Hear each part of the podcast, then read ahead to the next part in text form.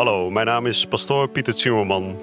En dit is Credo, de dagelijkse podcast van Radio Maria over de catechismus van de Katholieke Kerk. Samen dringen we elke dag een beetje dieper door in het prachtige plan van liefde dat God met elk van ons heeft.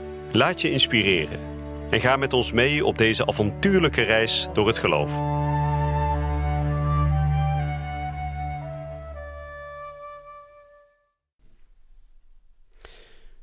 Broeders en zusters, beste luisteraars. Hartelijk welkom vandaag weer bij deze uitzending van de dagelijkse catechese hier bij Radio Maria. Een kort moment waarin we even wat belangrijke punten aanstippen van ons geloof. We zijn in een kleine twee jaar tijd de volledige catechismus van de katholieke kerk aan het doornemen. En om dat behapbaar te maken uh, hebben we het opgeknipt in telkens elke dag 10 minuten en u kunt telkens deze uitzendingen ook terugvinden op onze website www.radiomaria.nl. En u kunt dan ook meerdere uitzendingen in één keer achter elkaar luisteren natuurlijk, hè, dat de samenhang tussen de verschillende catecheselessen wat duidelijker wordt. En we gaan vandaag weer verder met de Heilige Schrift. We zijn nog steeds in het eerste hoofdstuk van het eerste deel van de catechismus en we zijn aan het behandelen de geloofsbeleidenis. En we zijn aanbeland bij de betekenis van de Heilige Schrift. We hebben de afgelopen dagen erover gesproken dat de Heilige Schrift is geschreven door auteurs, door schrijvers die geïnspireerd zijn door die Heilige Geest. En die misschien wel um, ja, met beelden en begrippen uit hun eigen tijd uh, bezig waren en op die manier ook uh, de wereld beschreven. Hè. We zien dat regelmatig bijvoorbeeld beelden uit de landbouw worden gebruikt. En we zien nergens in heel de Heilige Schrift iets over internet of over uh, andere technologische ontwikkelingen, want die bestonden gewoon simpelweg nog niet toen. Maar, zegt de catechismus, dat is zo. Je moet dus de Heilige Schrift ook in zijn tijd bekijken. Maar tegelijkertijd, de Heilige Geest, die dus de grote inspirator is van de Heilige Schrift, is niet veranderd. dus ook al is de technologie veranderd, is heel de cultuur veranderd, is heel de context waarin de schrijver schreven veranderd, de Heilige Geest is hetzelfde gebleven. En daarom kunnen we de Heilige Schrift ook alleen maar begrijpen als we verlicht worden door de Geest van God.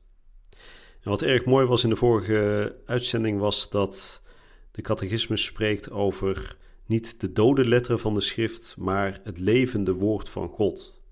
En dat is mooi, we geloven niet in een boek, we geloven in het woord van God, namelijk Jezus Christus, de vleesgeworden Zoon van God. We gaan er vandaag op door. We gaan vandaag behandelen de nummers 114 tot en met 119. 114 tot en met 119. Maar we zullen eerst een kort gebed bidden. In de naam van de Vader en de Zoon en de Heilige Geest. Amen. Heer Jezus, we zijn hier bij Radio Maria de catechismus aan het behandelen. En net zoals zonder uw aanwezigheid de Heilige Schrift niks meer is dan een dode letter, zo geldt dat ook voor de catechismus.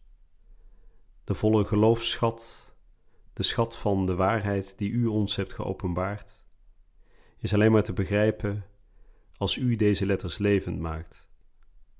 En daarom willen we vragen dat u uw Heilige Geest zendt om de soms wat theoretische en droge bewoordingen van de catechismus om te zetten in een levend geloof.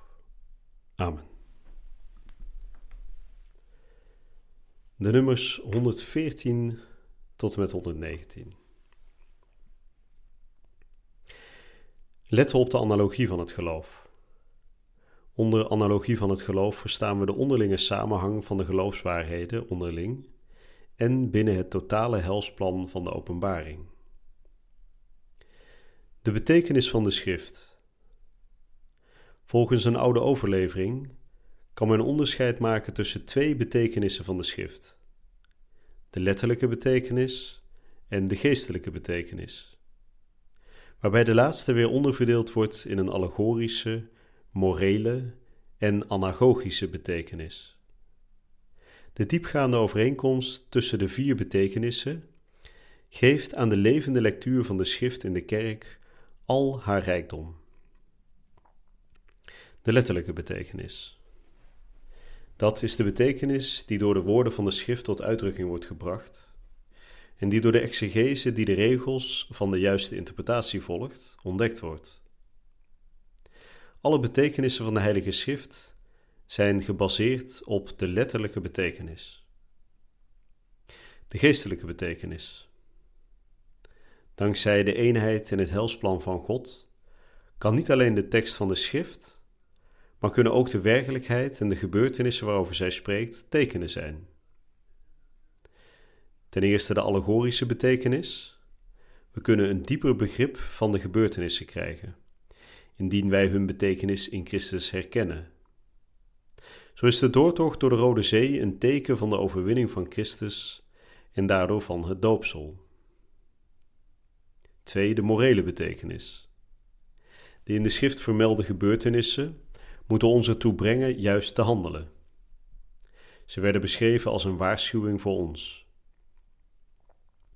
En dan ten derde de anagogische betekenis.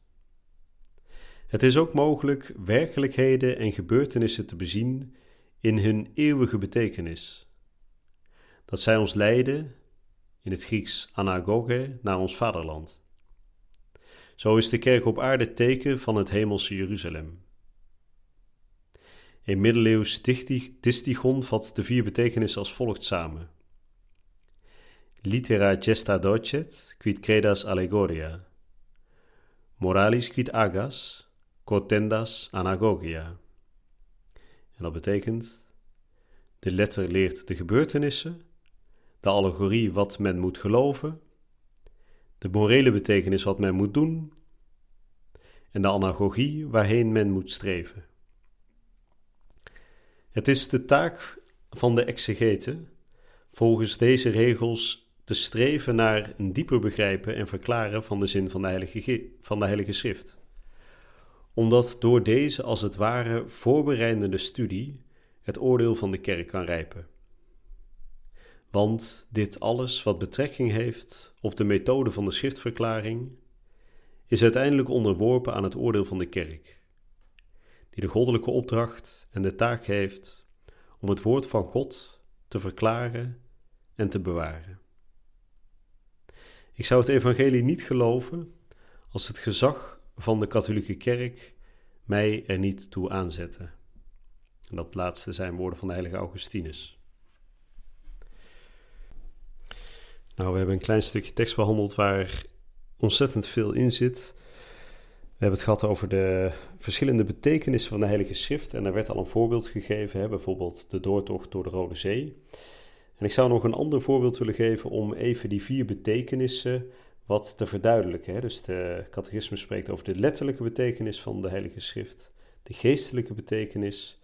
En die geestelijke betekenis die wordt dan weer opgedeeld in drie verschillende betekenissen, namelijk allegorisch, moreel en anagogisch. U hoeft die woorden natuurlijk niet te onthouden per se, daar gaat het niet om. Het gaat erom dat u vooral natuurlijk begrijpt wat hier staat. En ja, de letterlijke betekenis, als we kijken naar een verhaal zoals als dat van de broodvermenigvuldiging bijvoorbeeld hè, in het Johannesevangelie. Wat is dan de letterlijke betekenis van dat verhaal? Nou, heel eenvoudig dat datgene wat we daar lezen ook echt is gebeurd. Dus de letterlijke betekenis van de broodvermenigvuldiging is dat Jezus daar met enkele duizenden mensen samen was en dat hij brood en uh, vis had, dat hij dat deelde en dat hij alle mensen voedde. Letterlijk is dat zo gebeurd. Als we vervolgens gaan kijken naar de geestelijke betekenis, dan zien we dat daar een soort diepere laag achter ligt. En die diepere laag die kan dus op drie manieren worden opgedeeld: allegorisch, moreel en anagogisch. En nogmaals, die woorden zijn niet zo belangrijk, maar de betekenis wel. Allegorisch wil eigenlijk zeggen: wat is nou datgene wat dat verhaal wil zeggen? dus als we bijvoorbeeld luisteren naar het verhaal van de broodvermenigvuldiging, dan zien we daar eigenlijk al een voorafbeelding van de Eucharistie.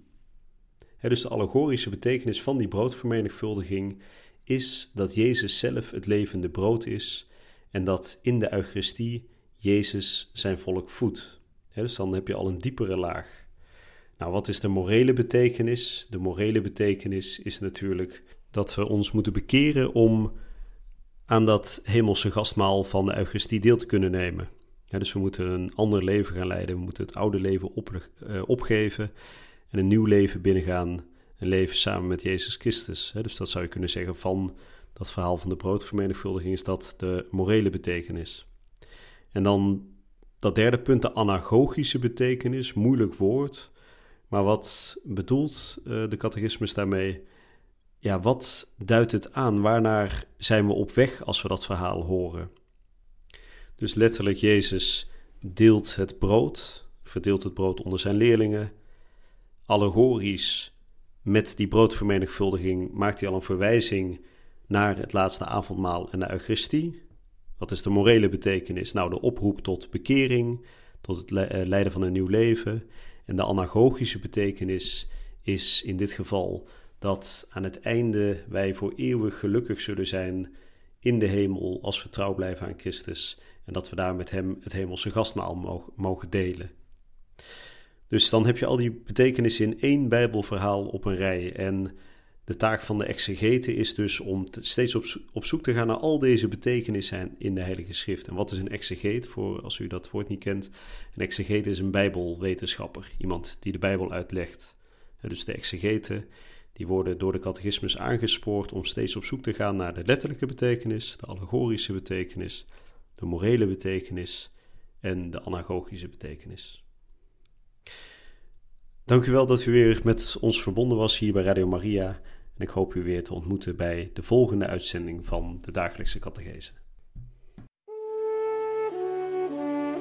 Je luisterde naar Credo, de dagelijkse podcast van Radio Maria over de catechismus van de Katholieke Kerk. Credo is iedere werkdag te beluisteren op Radio Maria. Maar je kunt de afleveringen ook in je eigen tempo terugluisteren op onze website, in de app of op Spotify en de andere platforms. Via de website radiomaria.nl vind je dagelijks de link om de bijbehorende teksten uit de catechismus mee of terug te lezen. We zijn erg dankbaar voor alle giften die wij mogen ontvangen. Daardoor kunnen we ons goede werk blijven doen. Draag je ook bij aan deze missie?